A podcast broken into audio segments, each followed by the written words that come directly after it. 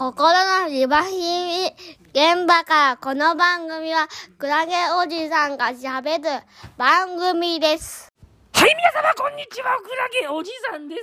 あのーですね、シンプルなリラックス方法が患者さんに大人気っていう話したいと思っております。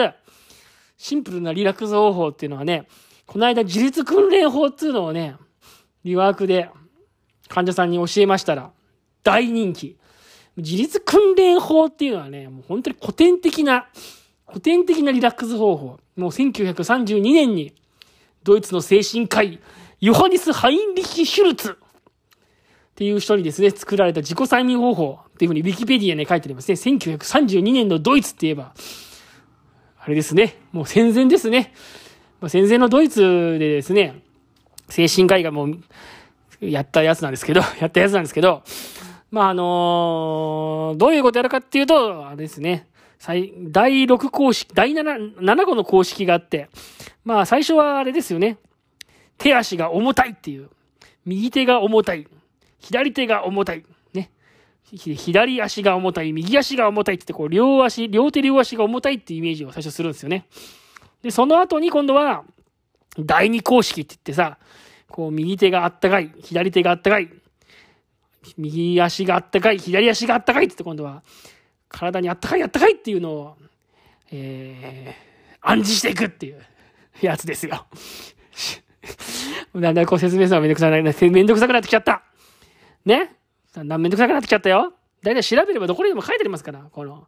あれは、自立訓練法ぐらいは。これをわざわざ別にこのポッドキャストで、あれしなくてもいいでしょ。紹介しなくても。いいんだけど、とにかくそういう自立訓練法っていうのがあって、それをまあ言ったら、それを説明したらなんかすごい、大流行りっていうか、すごいこう、患者さんの中でこれは使えるってなっちゃってさ、意外なほど、これ、そう、大人気だったんですよ、自立訓練法が。で、なんか、なんかな、認知行動療法とか SST とかでちょっと難しいことを教えたりするでしょ？こう自分の認知を変えるとか、自分の考え方を変えるとか、認知再構成法だとか。でもなんかそういったものよりも、なんか単純にこう今、今すぐ、今すぐここでこうリラックスできるみたいな方法っていうのが、なんかすごい受けが良かったりとかして、なんかこう自分を変えるっていうよりも、なんかとにかくリラックスするっていうのが、いやなんか結構手っ取り早くって楽なんだろうなーなんていうふうに思って、なんていうのかな。やっぱり手っ取り早い効果を得られるものっていうのが、まずは患者さんに受けるんだなっていうのをなんかちょっと改めて感じて、ぱこう、難しい訓練だったとか、ちょっと難しいことをやってですね、ちょっと自分の心を変えようっていう方向よりも、まずちょっと気楽にリラックスみたいな、そういうのがいいのかななんてことをちょっとね、最近思っておりますよ。最近ね、プログラムでアロマ、アロマテラピー、アロマをちょっと導入してみたんですけど、これも結構評判良くて、やっぱアロマっていうのもこう手軽、手軽っていうかね、こう匂い嗅いだりとかして、こう、自分はそんなに苦労しなくても手軽にリラックスできたり、手軽に落ち着いた気持ちになれたりするじゃないですか。やっぱこういうことっていうのが案外こう、患者さんにとっては、うん、なんていうのかな、受けがいいんですよね。気楽にできることっていうのが。やっぱなんか難しい装置が必要だったり、難しいこう技術が必要だったり、すごい自分の中身を、中身を、自分の中身っていうのはその自分の過去のこととか、中のことをすごい内省して、ぐーっと変えようとするっていうようなことよりも、割となんか手軽に簡単に、まずちょっとリラックスするっていうのが、患者さんに受ける感じがして、まあ、魚の釣り方を教えるより、まず魚をあげた方がいいんだなっていうことを、最近はちょっと思ってますね。よくこう、このポッドキャストでも何回も言いますけど、お腹が空いてる人に、魚釣りの方法を教えるか、魚そのものをあげるかみたいな話があって、まあ、やっぱり将来的な魚釣りの方法を教えてですね、どんな状況になってもストレスを緩和して、こう、嫌なことをうまく変換して立ち直ってきる強さみたいなのを身につけた方がいいんでしょうけど、まず腹ペコの人には、魚をあげた方がいいんだななんてことをよく思うんですよ。だから、本当に今調子が悪い人には、こう、自分の心をうまく変えていくとか、内省するとか、自分の心を、気持ちを切り替える方法を教える前に、まずなんかこう、とにかく簡単に手軽にやれるリラックス方法とか、そういうのをお伝えしたり、それを提供するっていうのが大事なんだろうなっていうのをね、思いますよね。よくなんかこう、最近聞いたことわざで、えー着ていく服がない人に、えー 着ていく服がない人に、えー服を着ろって言ってもしょうがないだったけど、なんだっけ？着て、着なんだっけな？着て、着てる服がない、着着る服がない人が、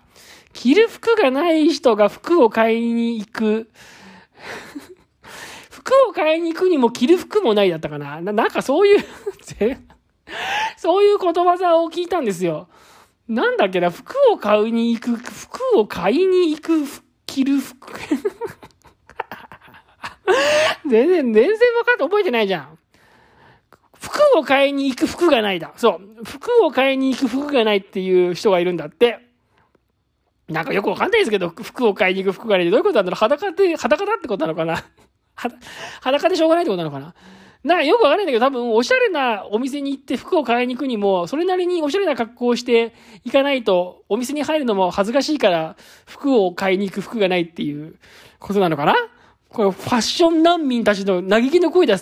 そうですよ。服を買いに行く服がないって。だから、だからまず、まずおしゃれな服っていうのを一枚でもないと、おしゃれな服も買いに行けないっていうことらしくって、これがちょっと、今の例に合ってるかどうかわかんないですけど、やっぱりリラックスする方法もないまま、自分のことを内省するとかっていうのは難しいと、いうことだと思うんですよ。服を着る 服を買いに行く服もないっていうぐらいな状況だったらね。だからそういうことだよ。リラックスするじゃない、自分の気持ちを切り替えようと思う、その土台にも立ってない人っていうのは、まず気持ちの切り替えるとか、なんだろう、自分の考え方を変えるとかいう前に、まず自分がリラックスするとか、ちょっと楽になるっていう方法をまず覚えるっていうか、まずそれを体感するっていうのが、なんかすごく大事なのかななんてことを思いました。あちょっとうまく説明できないな、やっぱりね。なんかそんなことをちょっと思って、まあ、まず結構手っ取り早くリラックスできることとか、手っ取り早く楽になれることって、受けがいいんだなーなんてことをね、最近思っております。心のじわり変化から。はい、というわけで、この番組は平日の朝5時ぐらいに配信していくポッドキャストの番組です。また聞いてみたい方は番組のフォローとかよろしくお願いいたします。それでは終わりにしたいと思います。今日はここ